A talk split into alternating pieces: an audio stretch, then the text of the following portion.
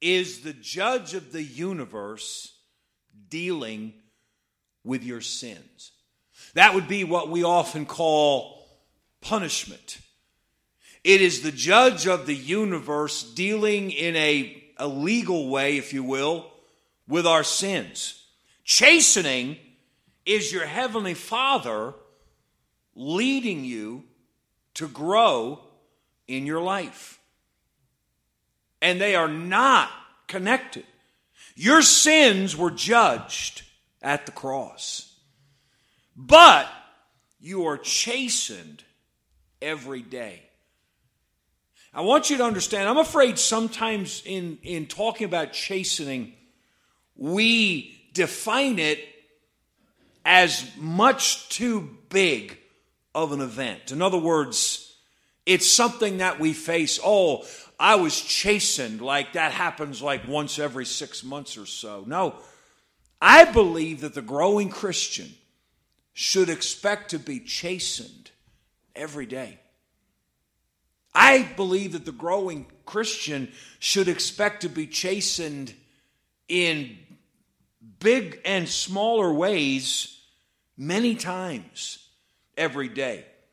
They say, well, how do you know if it's if what you're going through is chastening? I think that the Spirit of God will teach. In fact, I know that the Spirit of God will teach you and show you this is God chastening you. Now let's let's let's illustrate chastening a little bit, not the chastening that you face from your heavenly Father, but the chastening that every child receives from a good parent.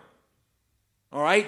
There are certain things that, that parents and children communicate that are very private, very personal, and the child understands this is my parent reminding me to stay in line or to get back in line or to knock it off. I think a good parent does that as privately as possible. I think it's a it's a personal thing, and uh, I don't. Uh, for for example, I've never liked and I've never wanted to be the parent that instructs his child in front of other people the way he ought to do it in private. In other words, you're, you're introducing your child to somebody, and because you have failed to properly train them in private, you want to show that person what a great parent you are. So you say, Stand up straight like I've taught you to do, and put your hand out and uh, give a firm handshake and say your name clearly like I've taught you to do. Well, if you've taught them to do it, you don't have to do it in front of those people. But sometimes we want to put on this show because we know we have failed in private, so we do this public thing. I think a good parent takes care of it in private. I also I know for sure that the good parent is not that one in the aisle at Walmart who's just, you know, having a, a, a slap fest with their kid in front of the whole world. And uh, to me, and, and, praise the Lord, none of our kids ever threw fits. In fact, we taught our kids this little phrase called no fits. And uh, no fits was to, to violate no fits was a little bit painful. And so uh, no fits, right? No fits was a mild threat. What does no fits mean? It means exactly what it says do not throw a fit. That means in church, that means in the store. Uh, we, and, and by the way, even in the car. It's not about there being an audience there to see them. It's about you're not going to behave this way. You're not going to be one of these kids that just when they when they want something and they don't get it, they're going to be. No, no, we're not. We're not going to. You're not going to be that kind of a person. You're not going to be a happy person. If It's not about inconveniencing me. It's you're not going to grow up to be a happy, stable person if you're the kind of a kid that just throws a fit all the time. So we dealt with that by teaching them this, this phrase, no fits, and that meant you control yourself.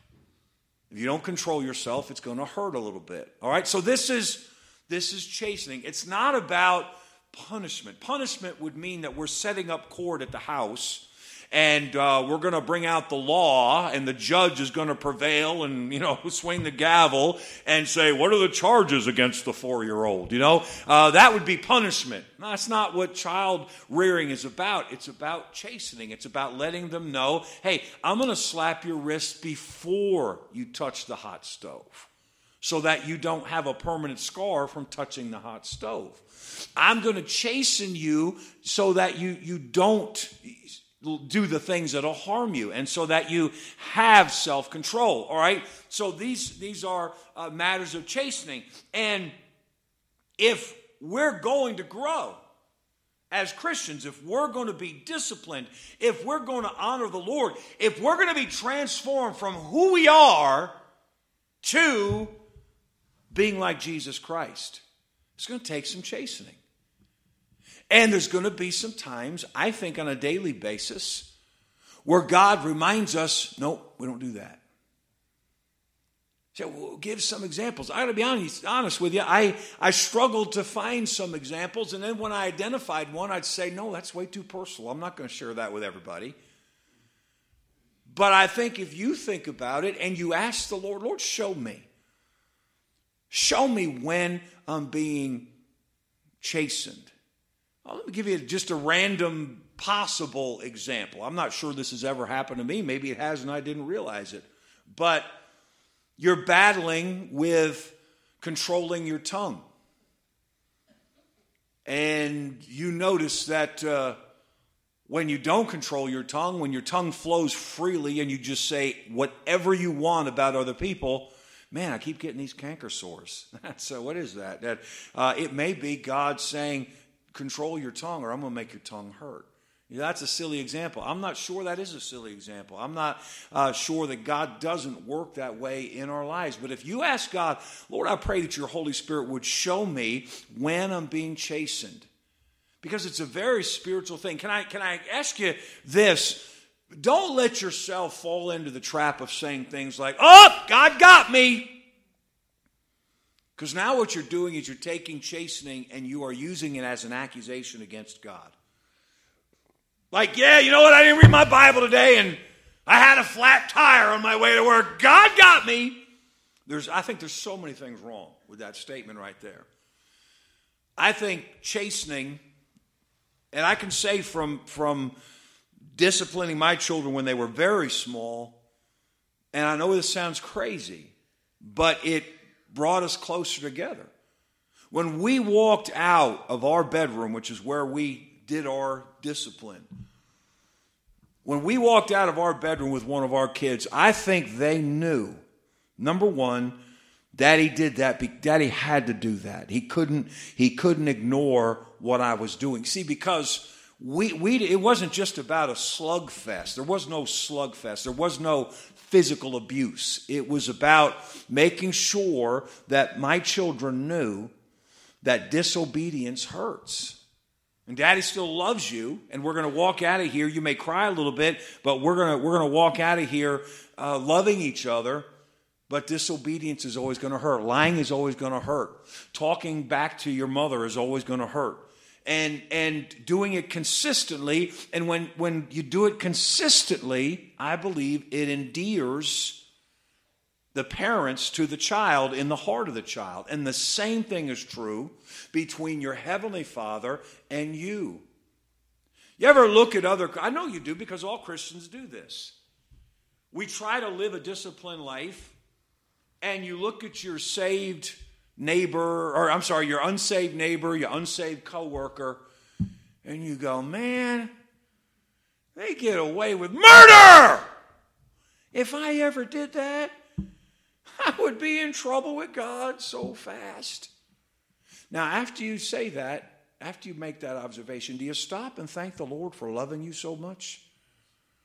That He doesn't let you, okay, my kids have occasionally, when they were small, made the observation that in, in you know, maybe lighter times, uh, man, those kids, if we ever did that, if we ever did that, well, what they understand is we're raising you to have a better life than that. I don't know what those kids' lives are going to turn out to be, but it's not going to be great if they can always act like that and get away with it. You're not going to get away with nonsense like that because we're preparing you for a more enjoyable and a more fruitful life than than what those kids are being prepared for. And the same thing is true in your relationship with God. God is taking you somewhere. He is making something of you. And so when when he disciplines, when he doesn't let you get away with things that other people clearly get away with, understand either they're not saved and God is not their heavenly father, or they are saved, but they are, you know, uh, a kid can still be someone's child, but they run away from home, they don't get disciplined. And if I'm saying while they're out on the road, maybe when they come home they do. But I'm saying uh, if you're gonna if if you're gonna go and and completely disregard your parents, you're gonna you're going to do what you want to while you're out there, like a kid does when he's at school. You know, uh, he, he can do what he wants out there and not get in trouble for it. I'm saying when you compare your life with lost people, well, they don't have a heavenly father or carnal Christians who aren't even trying. They're so distant from God, they're living outside of, and by the way, what they have coming is punishment because they have chosen to live a life of being punishment. And I don't necessarily mean that God's going to come down on them. I mean that when you play with sin, sin gets you. It's not that God gets you, sin gets you. Sin brings its own punishment. But you're trying to please the Lord. You're trying to grow in grace. You're trying to live a holy life. You're trying to live a life so that when you see Him face to face, you hear Him say, well done. Therefore, you're going to get maybe a loving smack on the wrist that the lost guy and the carnal Christian is not going to get. And that ought to endear our hearts, uh, endear God to us in our hearts. All right. If you were to do an intense study of the text that we just read, Hebrews chapter 12, verses 4 through 13, I think you could come up with all kinds of wonderful truths about chastening. But I want to give you four. I want you to notice four things tonight about chastening, about the blessing of chastening. And if you will ask the Lord to show you in your life, God, show me when I'm being chastened. Help me identify this. Yeah, yeah, there's some things that are just my you know, my stupid mistake.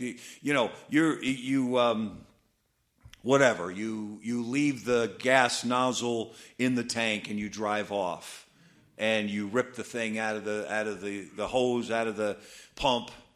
Oh, see, God's chastening. No, he's not. You're just stupid, okay? Um, but when things happen that are related to what you're struggling with, and you ask the Lord, Lord, show me when I'm being chastened. Show me when you're steering me away from the things that are hindering me. And you will come to appreciate the blessing of chastening. Four thoughts about chastening from Hebrews chapter 12. First of all, chastening is a necessary part of your personal fight against sin. Look at verse number four we have not yet resisted unto blood, striving against sin. Now, it doesn't say chastening in there yet, but as you read the whole context, you see he is steering the conversation towards the subject of chastening. And this is his transitional statement. And he says, You have not yet resisted unto uh, blood, striving against sin. So if you're going to fight sin in your own life, and I hope you are fighting sin in your own life, I hope there's still things that you're learning to say no to. I hope there are things that you used to say yes to that now you're saying, you know what, I really can't do that. That's not helping me in my walk with God. And chastening is a necessary part of that effort. Do you have things in your life that you find yourself saying, I need to stop that. I need to, or I need to get that under control. Maybe it's not sinful things. Maybe it's just things that aren't helping you and say, and so you say, you know what? Instead of participating in this all the time, I'm, I'm going to have limits and boundaries on this thing. Or maybe there's some things in your life that do need to stop. We, um, I listen to podcasts, and uh, not not, not uh, a lot because every time I figure out how to use them, I upgrade my phone, and the format's changed, and it I can't figure it out. So uh, I'm in a can't figure it out mode right now. But I still do my best to, uh, to whether while I'm uh, working to have something playing, uh, you know, just uh, mindless kind of work, like just just uh, no thinking kind of work, to have one playing. Sometimes while I'm driving, sometimes as I fall asleep, I I play a podcast, and they're they're helpful. Some of the podcasts that I have subscribed, what you do with these things, if you don't know, is you, you subscribe to them. And then every time, our church podcast, if you subscribe to our church podcast, every time one gets loaded up on our end, you receive it on your end, and then it's there ready for you to play whenever you want to. And one of the podcasts, about a year and a half ago, uh, we discovered a podcast that was really kind of funny. It came out once a week, and it was by a, a Christian comedian. And uh, we've listened to them as a family, and the kids go off to school. We listen to, you know, Amy and I listen to it, and it's entertaining, it's fun, it's insightful because it is a, frankly, a a um, uh, a pop culture crowd. So we get a little bit of insight into, you know, some of the crazy thinking there. Uh, but we do it for the for the humor, the value. But I got to be honest with you. The more we've listened to them over the last year and a half the more we've noticed the tendency that to, to, to really push the limits, to just see how far they could go, uh, you know, without, without too much pushback. And um, so I've been feeling more and more like, you know what, this, this needs to go. This needs to go. And finally, I think it was Thanksgiving. We were riding home. I think it was just me and and uh, Joe and Amanda in the car, and I was playing one of these podcasts, and a guy said something that was just absolutely way over the line. Christian guys, way over the line. And I shut it off right away, and I didn't want it because, you, hey, have, we've all been there, haven't we? It was funny. It's, I don't mean what he said. What he said wasn't funny. I'm talking about the podcast as a whole. It was an hour of of good laughs once a week. But this was so far over the line that I just I had to let the kids know I'm unsubscribing from that. I hope there are things in your life. You know, sometimes we we won't admit that there's things we shut off or get rid of because we think it's sort of an admission of sin. Listen, if if you're growing, there, there are things from time to time that have to go. There are things because while we're getting more and more like Christ, we are becoming less and less compatible with the world, not to mention that the world is getting more and more not like Christ. So we're going this way, the world's going this way, and every now and again, and maybe more than every now and again, things have to go. I remember Dr. Williams, t- uh, maybe a time or two ago, that he wasn't this last time, but maybe last year or the year before, uh, he, he picked on one of, my, one of my favorite things. He said, You know, Mrs. Williams and I were, uh, we were watching an Andy Griffith show. I'm going, Oh, don't pick on Andy Griffith. And he said, You know, one, one, one time I just said to her, I said, You know, this is, uh, this is Barney kissing Thelma Lou. They're not married. Andy's kissing whatever his girlfriend's name is. I can't think of it at the, at the Miss Crump. He's kissing Helen. They're not married. And he said, This is not what we stand for. So we said, We're going to, we're going to stop watching this. Um, well, the Spirit of God hasn't spoken to me about that. God bless you. You know. Maybe when I'm 80 years old and I'm this close to God, I'll have to turn it off too. But there are things from time to time that the Spirit of God says, You want to become more like Christ? It's got to go. It's got to go. By the way, when God deals with me about something, He may not have dealt with you about it, so I'm not going to be your judge. What's the matter with you? You're still looking at that? You're still listening to that? What's the matter with you? You know, it's sort of like did you ever have, well, this may not be in Connecticut, but in New York State, we've got that inspection sticker and uh, your inspection, your car has to be inspected every year, and you got a, a, sticker on your windshield. And when that thing expires, I don't know about anybody else, but I always get an extra month or two out of that. You know what I mean? After it's expired, especially if the color hasn't changed yet. And uh, hey, if if you can get it done like like December, January, when the color changes and go into January, you get a whole nother year out of that thing. Anyway, um, so if you're not in New York, you don't know what I'm talking about. Brother Steve, you know what I'm talking about? Yeah, Brother Steve knows what I'm talking about. Um, so, uh, oh, but you get you get this um, post inspection Phariseeism, and what that is is you know while you're while you're expired you're sneaking around. You see that uh, Putnam County sheriff, you know, you're going, oh, you know, because because they're they're Barney Fife, you know what I mean? They're they're they're looking to bust you, and uh, you're scared to death every time you see a cop when you're expired. But as soon as you get that new sticker on, you start looking for violators. Ah, look at that guy! And if we're not careful, we're, we're the same way in our, you know, the Lord convicts us about something. Man, that's got to go. You got to get that out of your life. That's not helping you any. And so you let it go. Now all of a sudden you spot in other people's life and you, ah matter with you? You, you wicked sinner. No, no, no. That's not what it's about. Romans chapter 14. We ought to be familiar with Romans 14. You deal with the things that God's dealing with in your life. So, chastening is a necessary part of your personal fight against sin. Verse 4 says that clearly. Another thought chastening is an expression of your Father's love. Look at verse 6. For whom the Lord loveth, he chasteneth, and scourgeth every son whom he receiveth. If ye endure chastening, God dealeth with you as with sons. Can I say it this way? If, you, if you're enduring chastening, it's because God is dealing with you as he deals with his sons. For what son is he whom the Father chasteneth not. You should not be scared if you keep getting that slap on the wrist or maybe even that whack on the backside from God. You should be scared if you're not getting it.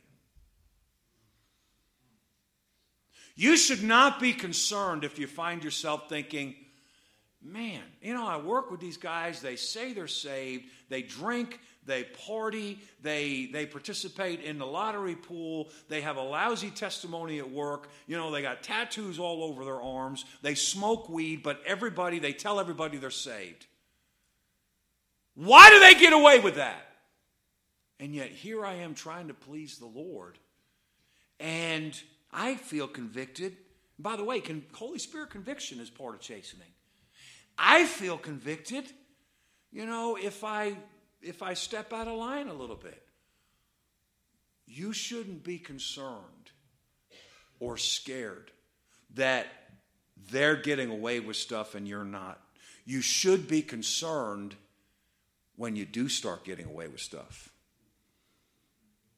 Because now you're living a carnal Christian life and you say, oh, wait a minute, I don't even feel convicted about that. Well, now you're in trouble. Now you're in a dangerous place. Now you're, you've made yourself sort of an orphan.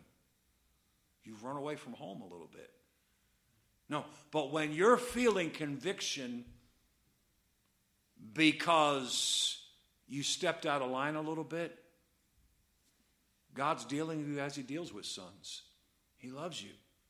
And He doesn't want you to get comfortable with sin because sin will destroy you. So, chastening is an expression of your Father's love. Next observation chastening, I love this. And this is actually what originally inspired the message tonight. Chastening enables us to partake in God's holiness. Look at verse number 10. For they verily, talking about human parents, they verily for a few days chastened us after their own pleasure. We already talked about that when we read the scripture passage. But He, God, chastens us for our profit, that we might be partakers of His holiness. I have a hard time reading that without getting a little choked up. God wants me to be a partaker in His holiness. Now, this really is not the important point, but let me say it just to give you peace, all right? If you do interact with those pop culture Christians that just seem like they can do whatever they want and still call it Christianity, this is what they're missing out on. They are not partakers in this holiness. And by the way, as you read down here, you see it says, without holiness, no man shall see God.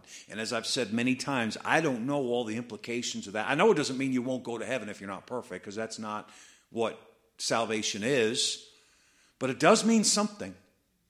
It does mean something. And I am confident that we, when we get to heaven, it's going to matter to us whether or not we have allowed ourselves to become partakers of his holiness. Can, can I say this, at least mildly, that most of 2018 Christianity, and I know 2018 Christianity is only seven days old, but I remember one time we were, uh, Brian North was home, and I had him preach on a Sunday night, I think, and it was like the third day of January and uh, he said, You know what's wrong? I don't know what year, let's say 2015. You know what's wrong with Christianity in 2015? I leaned over to Amy. I said, Wow, that happened fast. Three days, and it's already gone to into the toilet. But, um, but you know what I'm saying. Most Christians in 2018 Christianity do not even comprehend what the average member of Northeast Baptist Church enjoys. What are you talking about? Partakers in His holiness. There are things that you enjoy as a partaker of God's holiness that people who are saved, but they make no effort towards holiness, that they don't enjoy. Holiness is such a wonderful, sweet, sacred word. And if you are not chastened of the Lord, you do not enjoy, you are not a partaker of his holiness. If you don't know what I mean when I say partaker, when the Bible says partakers of his holiness, I hope you get hungry for it and seek the Lord. But there's a lot of folks in this room that when, when the Bible says partakers of his holiness, you say, man, I'm not 100% there, but I'm going that direction and I know what it means and praise God for it living a life where I know that I, I live in God's presence. Listen, God, okay, I'm, I'm going to say this not to indict, but to help you appreciate what you have, all right? God doesn't let the smoking, drinking, gambling, partying, saved person. And yeah, there's saved people that do that and they're okay with it. God doesn't let that person just wander in and out of his presence. Doesn't work that way. I think that's a part of without holiness, no man shall see God. It doesn't work that way.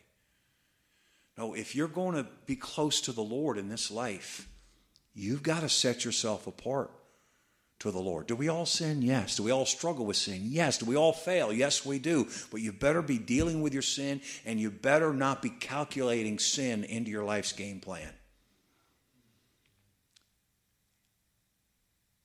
Chastening is essential if we're going to partake in God's holiness. Last point, we're done. Chastening, get this, chastening will yield fruit in your life. Look at verse 11. Now, no chastening for the present seemeth to be joyous, but grievous. Nevertheless, afterward, afterward, it yieldeth the peaceable fruit of righteousness unto them which are exercised. Chase a spanking exercise with God. Unto them which are exercised thereby. So, after the chastening, after it's over, you're a different person. While you're going through it, and God's holding you accountable for your actions because He's your Father, you're His child, and He loves you and He's not going to let you just get away with stuff. While you're going through it, it's, man, it's painful. And you do, you do say, okay, I know why this is happening. I know what I've been doing or I know what I've been neglecting. I know I'm being chastened. But man, how come that guy does it all the time and nothing ever happens to him? While you're going through it, it's painful. But afterwards, you're changed. Chastening changes you. Ah, you want an illustration of it? Look, look again at yourself or your own children. You, you didn't like to discipline them. No parent that loves their child wants to do anything that causes their children to cry. But when it's over, they're different. Now, there are periods, and every parent will attest to this, there are definitely periods where you go, I don't think I'm getting through! but long term, long term, he's changing, she's changing, they're growing, they're maturing, and there does come a time when they say, Mom, Dad, thank you. Thank you for being consistent Thank you for following through. And we ought to say to our Heavenly Father, Thank you. Thank you for keeping me in line. Thank you for conviction.